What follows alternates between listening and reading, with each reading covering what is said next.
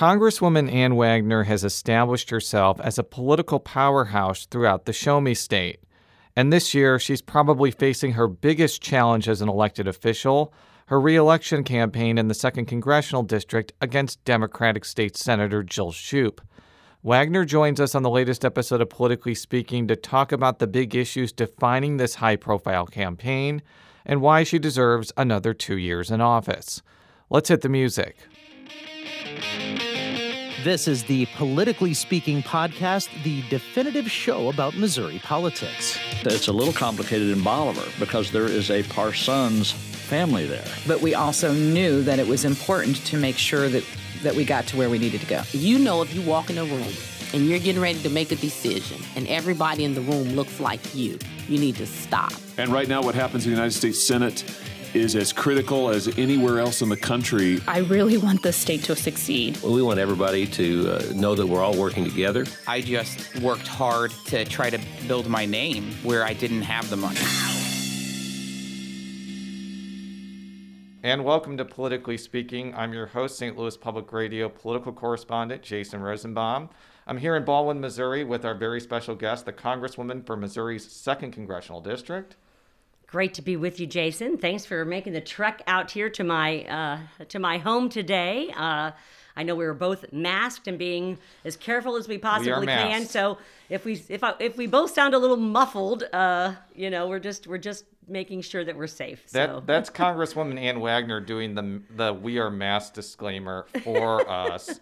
Um, you know, You've been around Republican politics for a long time. Did you ever imagine in your wildest dreams that you would be running in a nationally targeted congressional race in a district that includes Western St. Louis County, St. Charles, and Jeffco? Well, you know, I, I will say this: this is a competitive race, and uh, we have seen that um, move over over time, and this is one of those suburban districts that the, the the Democrats believe that they have a right to and I believe that we as a Republican Party, if we're going to be a majority party, have to fight for uh, to, to represent the suburbs, to represent their values, their priorities. Um, that's why I started the Suburban Caucus.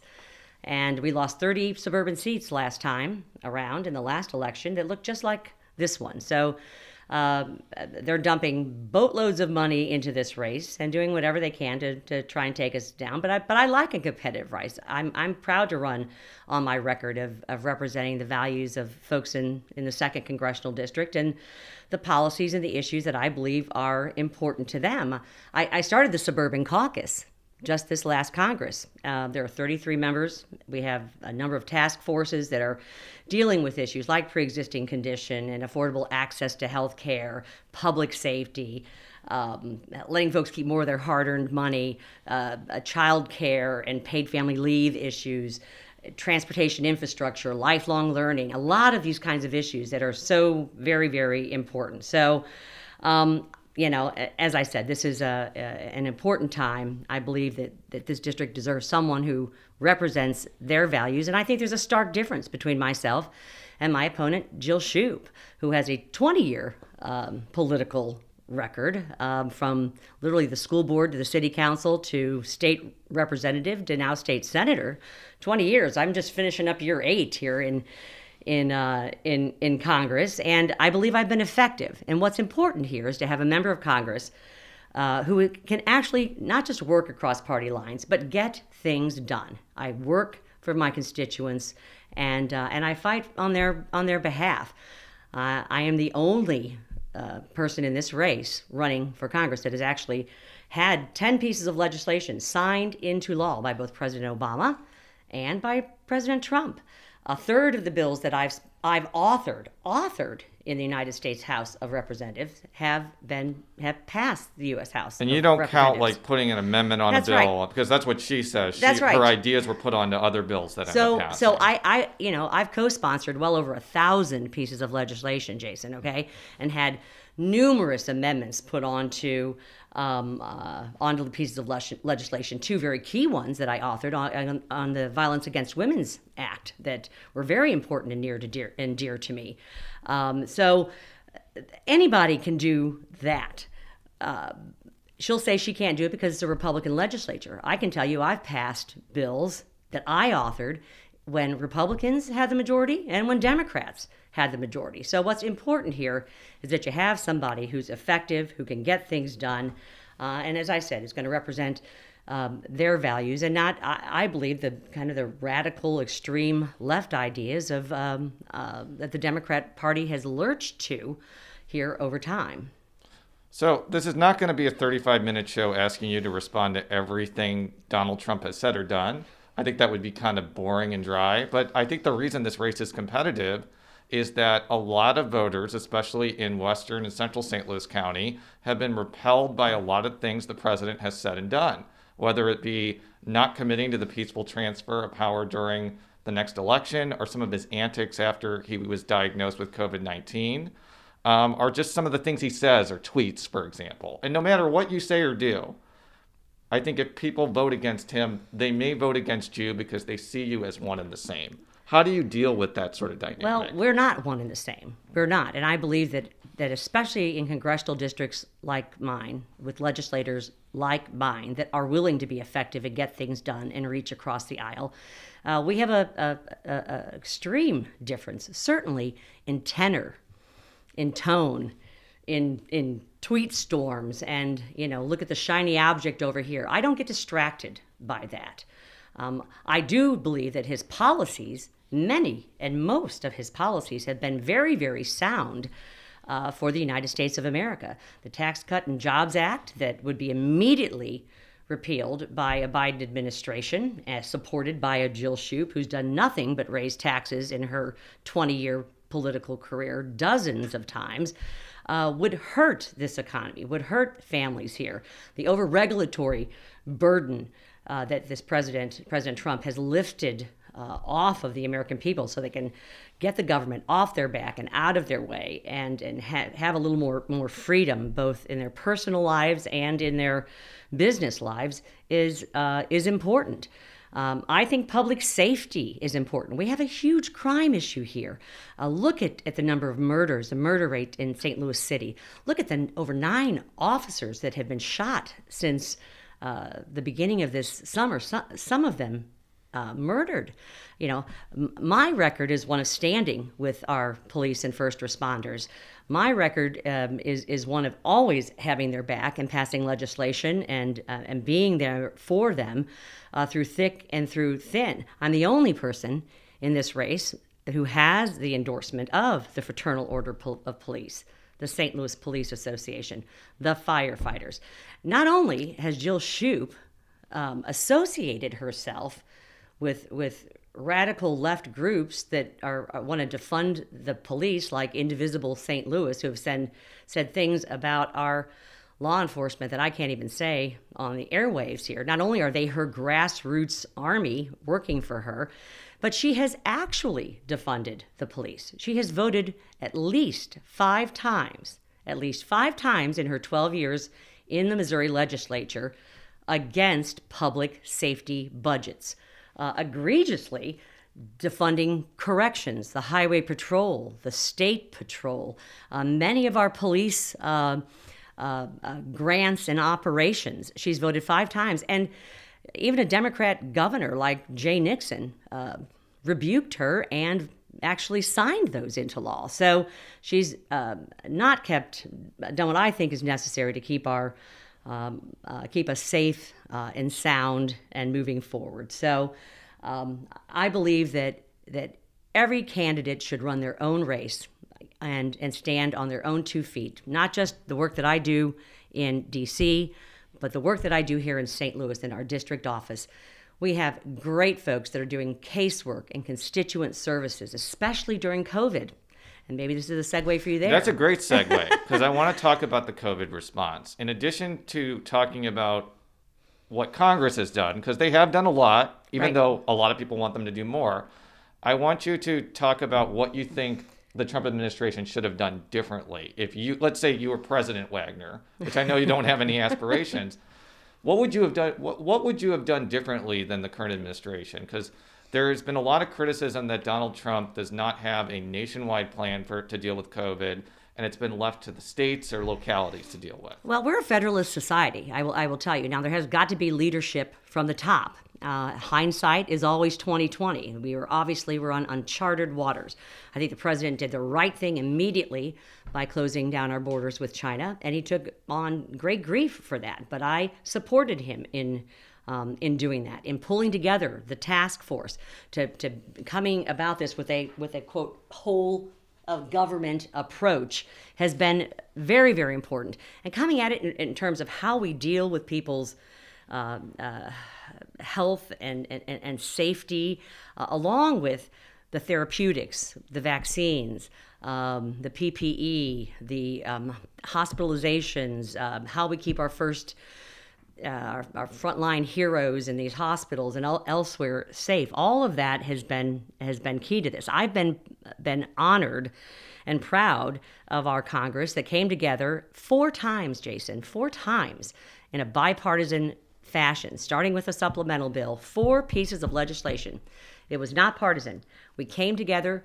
We spent trillions of dollars. We put liquidity into this country to allow even some companies to, to stand up on their own and, and, and um, uh, access private capital to do so. But we helped those that, that needed the, the assistance uh, because they were in trouble, no fault of their own. So, you know, offering the unemployment insurance benefits. Do you know how many of those cases we did in our district office? Hundreds and hundreds of those, helping people get their unemployment insurance benefits, helping them get their stimulus checks, helping them. Most, uh, one of the, the greatest things we did, I was very involved as a member of the Financial Services Committee, was the PPP small business loans, which kept employer employees attached to their employers.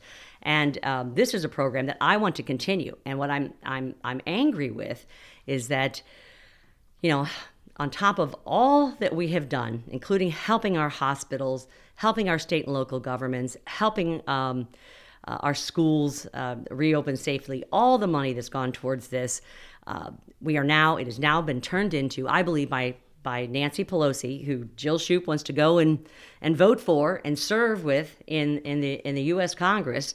Um, uh, Speaker Pelosi has made this a political football.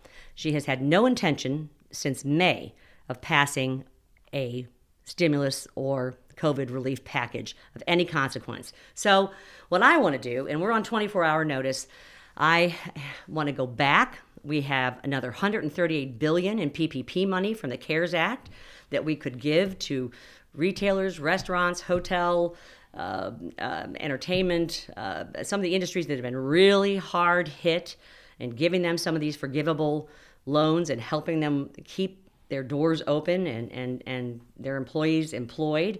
Um, I want to make sure that we're eh, that we're providing health care um, at, at, with premium assistance at no additional cost for those that have been unemployed. I want to make sure our child care centers have money. I want to make sure our schools can open safely. Those are things we all agree on. There's nothing partisan about any of that. Where Speaker Pelosi has made this partisan is putting forward packages with issues that have nothing to do with COVID relief. We need to get back. There are things that we can do. I hate to see this used as a political football because what we have right now is a Speaker of the House and Democrat obstructionists that are trying to uh, to really, you know, for political gain, uh, impose, I think, pain on our economy and on families that are suffering. And that's not okay. I'm here, as I said before, to get things done and to work on behalf of my constituents. Since I asked Jill Schupp this question, and I know this is more of a philosophical question because you do not vote on Supreme Court nominees, mm-hmm. what do you think of President Trump's decision to nominate uh, Amy Coney Barrett to the Supreme Court? Let's say you were Senator Wagner. Would you vote for her at this point? Oh, I, I would I would absolutely wholeheartedly support uh, Amy Coney Barrett. Uh, I have, have followed her her career and her her uh, time here on the on the Seventh Circuit uh, Appellate Court. I think she is is well qualified and a jurist. That most of all, what we're looking for, Jason, is someone who's going to follow the Constitution, who doesn't legislate from the bench. I think she is is extremely uh, well qualified, and I've watched some just some bits and pieces um, over the last. To be candid, I've watched nothing. I have not seen anything. I haven't seen like Senator Hawley ask her ask her question because I've been so busy doing these podcasts. I think the big contention from Democrats is like, well, Merrick Garland was not even heard, and you know this is too close to the election. And I think there's also the ideological questions about whether Barrett is going to be too extreme on things like abortion and other things. I'm sure you've heard a lot of that from sure, those hearings. Sure, you know, um, uh, certainly they're doing whatever they can to discredit her, but I'll, I'll tell you, she's sitting there with a blank piece of paper, no notes. She is straight face to face with these senators, and I have never seen anybody with the kind of, of intellect and, and, and recall. And to me, the big thing about the Supreme Court, Jason, is is what it's what uh, Vice President Biden is doing, which is not even answering the question, dodging it time and time and time again about packing the court. I mean, Roosevelt tried this a long time ago. Expa- but by the way, that's the term that's used to add more seats to the Supreme Court. And then uh, the idea would be if Biden wins, he would get to add more people that he nominated. Not only does, and, and by his non answer and evasiveness on this, I believe yes, he's, he's given the American people his answer, and so has Kamala Harris. But when it comes to the ACA, and I know that's an issue that'll be coming, Sure. coming up, um, I can tell you that uh, that will probably be coming before uh, the Supreme Court. I think that uh, uh, Judge, and I hope soon to be Justice uh, Amy Coney uh, Barrett, has uh, has answered quite successfully in terms of, of her being impartial and fair, and again a strict constitutionalist on on this issue. And I can say that so much of the ACA, or some know it as Obamacare, has already been struck down by the courts. Uh, uh, after the individual mandate uh, fell, it was really just left as a as a, as a shell, uh, Jason. And uh, I can tell you that in Missouri's second congressional district, just to kind of put things in perspective for folks, the number of people, the percentage of people on Obamacare of our population is four percent. But 77% of this district receives their health care through private employer health care insurance, through, their employer, private employer. Another 12 to 13% receive it. These are Census Bureau numbers. Another 12 to 13% receive it uh, from Medicare Advantage or Medicare as they know it right now.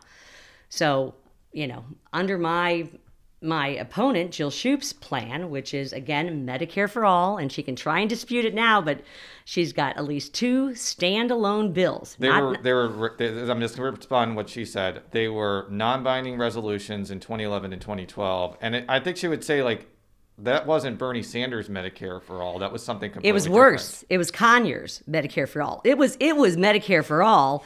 It was full control of the government control health care mm-hmm. before uh, before you know Bernie and Elizabeth Warren made it cool. And let me just also say that Jill Schupp was then and is still now part of a group of legislators nationally called the Progressive State Legislators. They actually, Jason, sent a letter to President, it was then President Obama, telling him that Obamacare didn't go far enough. And then she went about, after it was done, to impose full on Medicare for all, which would take away, and this is what people have to understand. You know, not only does it cost $30 trillion, not only is it going to be a, a, a tax increase uh, and a burden for middle class families, the biggest thing is for a, a district like this, where 77% get their, uh, their uh, health care through a private employer, they will lose their health care as they know it. The company that you worked for right now that, that, that provides health care for you, if you're a senior on, on Medicare, you're gonna if you're a, a veteran on VA, this this bill of hers even goes after the VA. Uh, so it would completely be wiped out. You would have a single single payer uh, system that I think is just untenable. There are two things about the ACA and Obamacare that are, are very important that I have always stood by and we must keep. One is allowing pe- uh, young people that, that are 26 years of age or younger to stay on their parents' insurance if their parents choose to. That's their parents' decision. But they can stay on their parents' uh, in, uh, health insurance until age 26. Uh, the second thing, and the most important thing, and I want to constantly set the record straight yes, on because this. I think all the ad, a lot of Democratic ads are saying like you voted for this bill, this bill, and this bill that did away with pre-existing conditions. That's been actually an attack on you since forever, 2018, basically. forever. And and they do it they do it uh, uh, nationally, and I have to tell you, it is it's, it is is so. Uh, dishonest. It, it, that's the kindest thing I can say about it. I have always supported protecting those with pre existing conditions. I have voted four times in this Congress alone to make sure that people with pre existing conditions get to keep them no matter what. In fact, one of the pieces of legislation legislation that I am most proud of uh, of sponsoring and putting forward would actually put your right to coverage of your pre-existing condition in your HIPAA rights. Mm-hmm. Make it a fundamental right. Everybody knows they sign their HIPAA papers when they go to the doctor or the hospital or, or whatever, but it would be a HIPAA right that no one could touch, including the courts. The courts couldn't touch it either. So whatever happens with the ACA, it would not be touched. We'll be right back after this short break with Congresswoman Ann Wagner.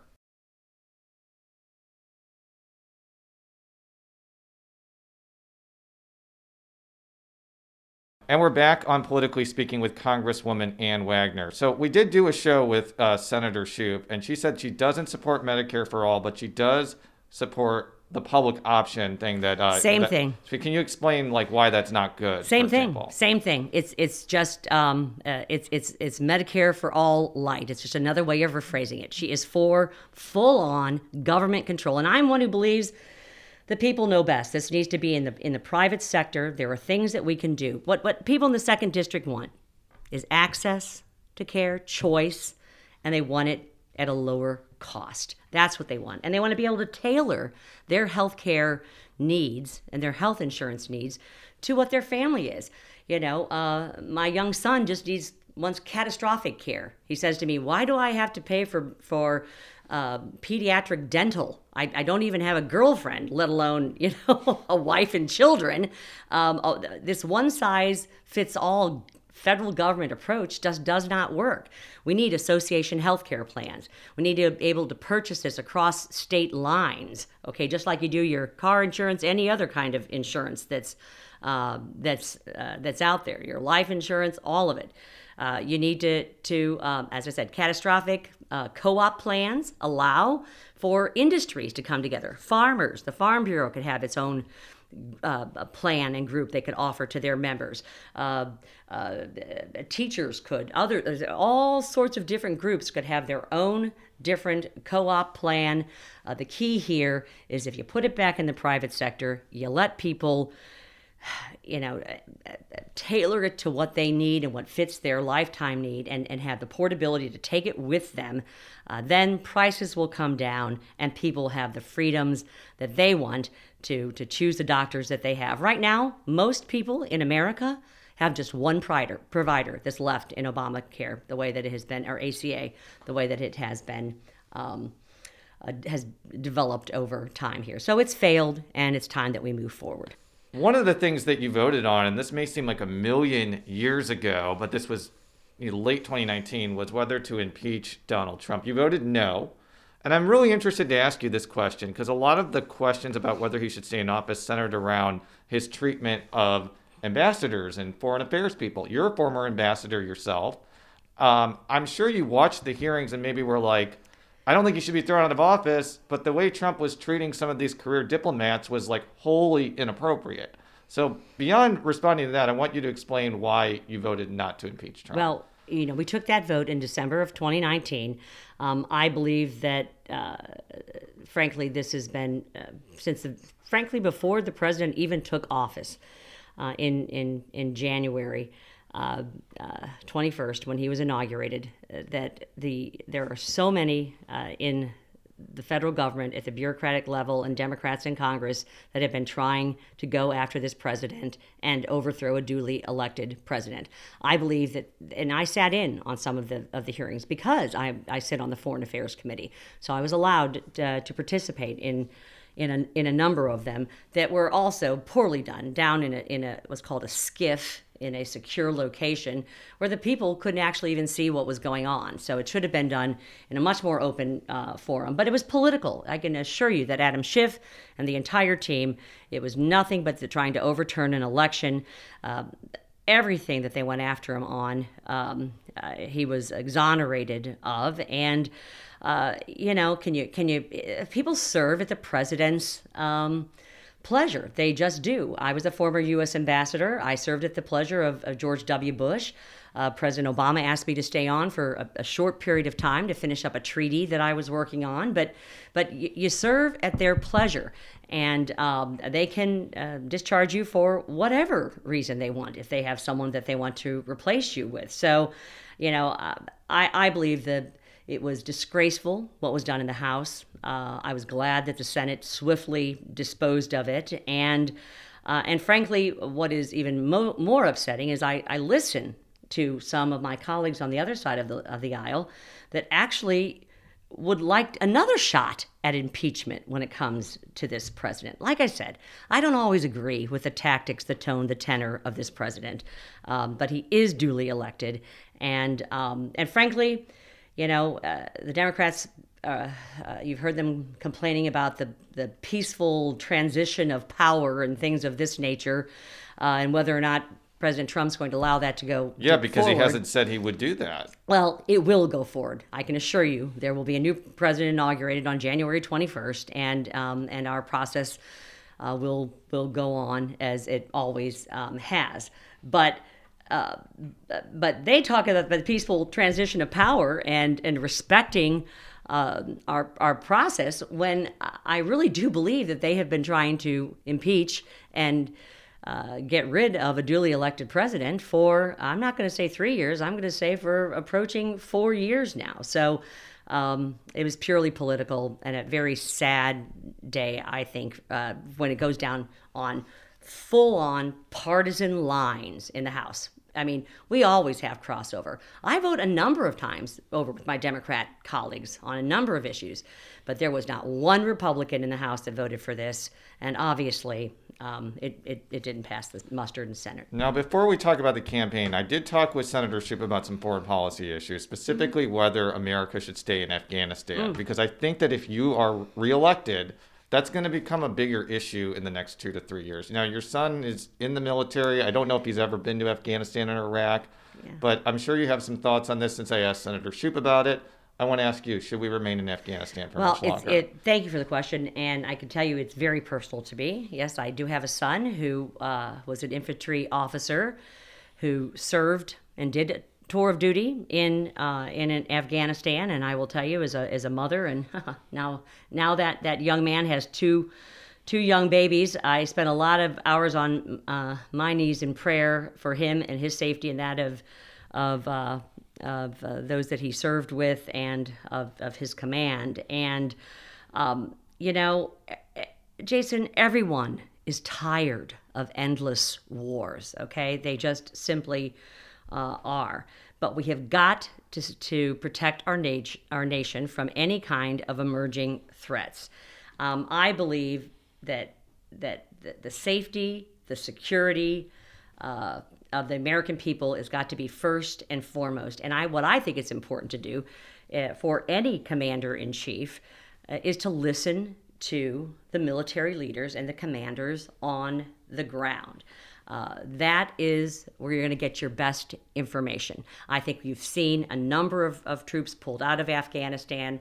Uh, I do believe that we are moving in that direction with some of the treaties that are, are being signed and going forward. But we cannot let our guard down. Those that want to do away with our, uh, with, uh, with our American way of life, uh, our democracy, you know, our, our values, everything that we stand for and believe, are still on the march. They they absolutely are, and our national security has got to be first and um, and in the forefront. And I say that as someone who is who is you know proudly offered up her own son in the, the service to keep us safe.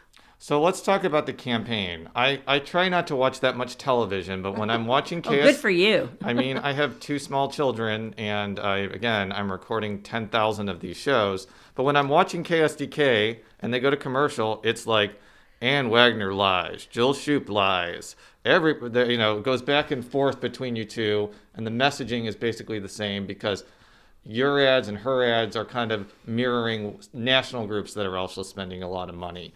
And um, I do want to, since I also went through some of the attacks against Schupp, I want to go through some of the attacks against you that are being thrown against you. One is that you have uh, enriched yourself in office and your net worth has gone up and you flew on private planes. Yeah, a, and I want you to, I want egregious. you to, I want to give you a chance to respond to that because that seems to be uh, pretty hard hitting, basically. Yeah, yeah. The the the. Uh, the character tack that has been launched by Jill Schupp's, I, I call them her dark money donors. Uh, there are three uh, of her Democrat organizations that have come in, including Emily's list, which is uh, what Women's Vote is, which are the, the, the pro abortion lobby, of which she is uh, very extreme in her positions on abortion in terms of uh, Jill Schupp's belief in third term abortion, partial birth abortion, voting against the Born Alive bill, all of those things. And just so, just for listeners, explain what your position is. You're opposed to abortion with the exception of, of rape, incest, and life of the mother. Continue. And um, uh, so, uh, and, and have sponsored legislation like the 20 year pain capable, the Born Alive bill, things of that nature. It's I am strongly pro life. It's, it's, important for voters to know it, that. It is Continue. important for voters to know that. And uh, so, yes, her dark money groups have, have uh, well, I don't know what to call it other than just straight out lies. I have never voted to raise my pay. In fact, I have voted six times for pay not to be raised for members of Congress. And let me be clear in addition to that, uh, as I, I was mentioning to you earlier, uh, there have been three government shutdowns during, sadly, during my coming up on eight years in Congress. I'm only finishing up my fourth term here. So, uh, three government paid, paid uh, shutdowns, and each time I have vote, I have asked the administrative office to withhold my pay. So my pay has been uh, uh, shut down, just like other workers out there during a government shutdown. And then I even went so far as to take that pay on several occasions and donate it to charities, a military support group charity, a sex trafficking safe house for women um, and children, and uh, for an Alzheimer's Association. So I have never taken a pay raise. I have never voted for a pay raise. Uh, I have, in fact, voted against them. I have never flown on a private jet or corporate jet. It is illegal to do so in Congress. It is illegal to do so. And I have voted to make sure that those kinds of luxury flights um, and those kinds of, of uh, uh, private jet opportunities are not available for members of Congress. And I have never flown first class at the taxpayer's expense. Uh, I laughed with a group the other day. Unless you want to uh, I usually fly Southwest Airlines almost exclusively, and um, not not a promo for them. I have flown some on American Airlines, but I fly Southwest Airlines. Now, they claim that every seat is first class. So I don't know. Maybe that's how she's trying to lie her way through this. But but the fact of the matter is that kind of a character attack is egregious against my family and against me. And I think it has no place in politics. I have stuck to voting record issues. I have stuck to the fact that Jill Schupp has voted dozens of times, dozens of times to support tax increases, both on the school board, city council, and at the um, uh, at her legislative level. It's not just income taxes; it's stuff that people really get mad about. It's property taxes. Several times on the school board. Once she even proposed a 21% sales or a property tax increase. She has voted for sales tax increases, utility tax, car taxes, gas taxes, you name it, Jill Schupp has voted for or supported those kinds of tax increases. So I'm going to talk about her record. I'm going to talk about her record when it comes to socialized medicine and taking away your private insurer health care and your uh, private, pardon me, private employer health care and your Medicare for all and your veterans um, uh, uh, services. I'm going to talk about that. I'm going to talk about her record to not just associate with those that would defund and disparage our police and, and first responders, but the fact that she's voted five times for budgets, public safety budgets, to gut them. So I'm going to stick to her record to the extent that I can, and I'm going to defend mine on things like pre-existing conditions and um, uh, and voting uh, to lower prescription drug costs, as I have. We had two competing bills. The Democrats had HR 19, we had HR 3, mm-hmm. and um, ours uh, did incredible things for insulin for seniors. Because that's another line of attack. That's like you took X amount of money from the pharmaceutical industry over your career, and therefore you're in the pocket of yeah. theirs. I think that's a pretty similar attack to what they're doing, like against Rodney Davis too. Yeah, you know, I could do the same thing against Jill Schupp. I haven't, but do you know where all her money's come from? two places in her career because again it's a 20 year career mm-hmm. the trial attorneys the trial bar okay mm-hmm. those ambulance chasers the underbelly that cost business and industry and at the end of the day real consumers uh, the costs to go up and she's actually taken corporate money. LLCs, real corporations funded her 20 year career. You can't do that in Congress. And I'm not saying that she's taken that in her run for Congress, but her 20 year legislative career as she moved from one government job to another mm-hmm. has been funded by corporations and trial lawyers. So, this is my final question for you. Uh, your great friend, former U.S. Senator Claire McCaskill, and I made a friendly bet on Twitter. And no, they're not great friends. I'm kind of joking there. she bet me uh, a big good of her choice that Biden was going to get over 60% in St. Louis County. And just for fun, I took the under and said he's going to get under. To be honest, though, Congresswoman, I'm not confident that I'm going to win that bet. If I had to bet baked goods right now, I think he's going to get over 60%. And the the going back to 2018, you basically tied with Cort VanOstran in St. Louis County. The more percentage you lose by in St. Louis County, the harder it is for you to make up in, in St. Charles County in Jeffco. Do you are you confident that Trump is going to be under that 60% mark? And are you worried about St. Louis County going so far to the left that no matter what you do, no matter what your message is, you lose because St. Louis County is too Democratic now. Well, I, as I said before, Jason, I, I do believe that um, uh, I stand on my independence uh, from anyone uh, else in public office. I run my, my, I do my own work. I run my own races. Um, the way I represent folks is independent of others, and I believe that I, I have shown that both in the in the effective work that I've gotten done fighting for the uh, the values that that really represent this um, this district. Uh, you know, I have because St. Louis County has both the first congressional district and second congressional district in it. It's very difficult to know what uh, uh, where the overall St. Louis County number will co- will yes. come in.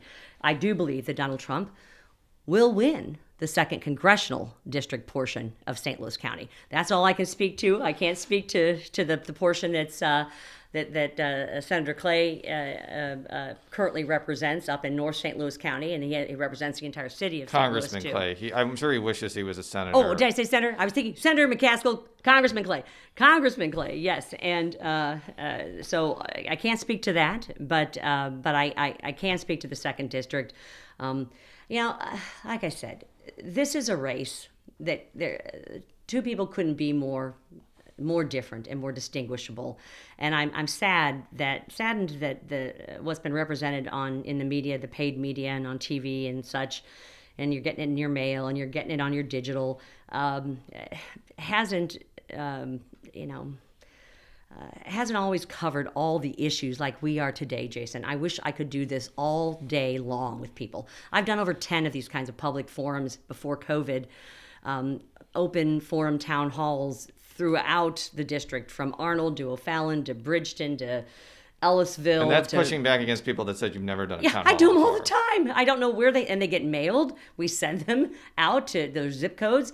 They meet with me. I come to them. So they'll go to the Bridgeton City Hall. They'll go to the Creve Coeur uh, uh, uh, City Hall. They come in and we and we we meet there in a safe environment where they feel safe, I feel safe, and we can have discussions about whatever it is that they would like to talk about. So, so I believe I've been uh, open and um, and and tra- transparent.